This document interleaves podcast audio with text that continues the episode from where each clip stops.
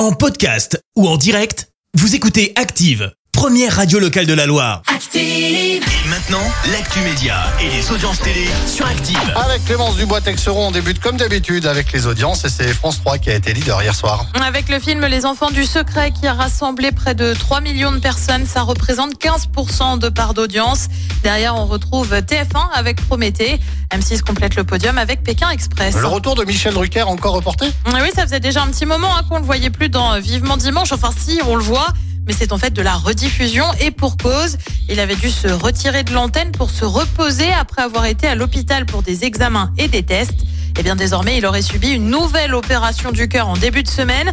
Son état serait désormais stable, mais forcément, il ne devrait pas être de retour pour vivement dimanche à la mi-avril comme annoncé. On ignore encore pour quand est prévu ce retour. Et puis, pardon? Oups. S'il revient. non, mais s'il va revenir, arrête. Et puis, c'est une série qui a cartonné sur France 2 10% avec notamment Ah, Camille j'adore. Cotin. Moi aussi, j'adore. Tu le sais, c'est cette série qui parle donc du quotidien d'agents de stars.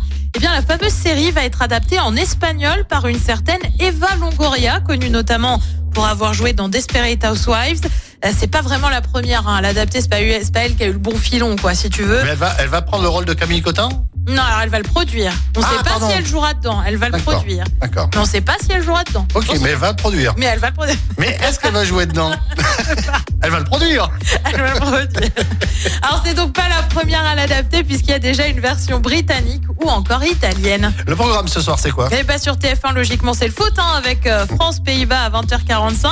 Euh, sur France 2 c'est la série Capitaine Marlowe. Sur France 3 Johnny Hallyday en symphonique. Et puis sur M6 c'est l'émission Qui peut nous battre et c'est à partir de 21h10. Merci, vous avez écouté Active Radio, la première radio locale de la Loire. Active.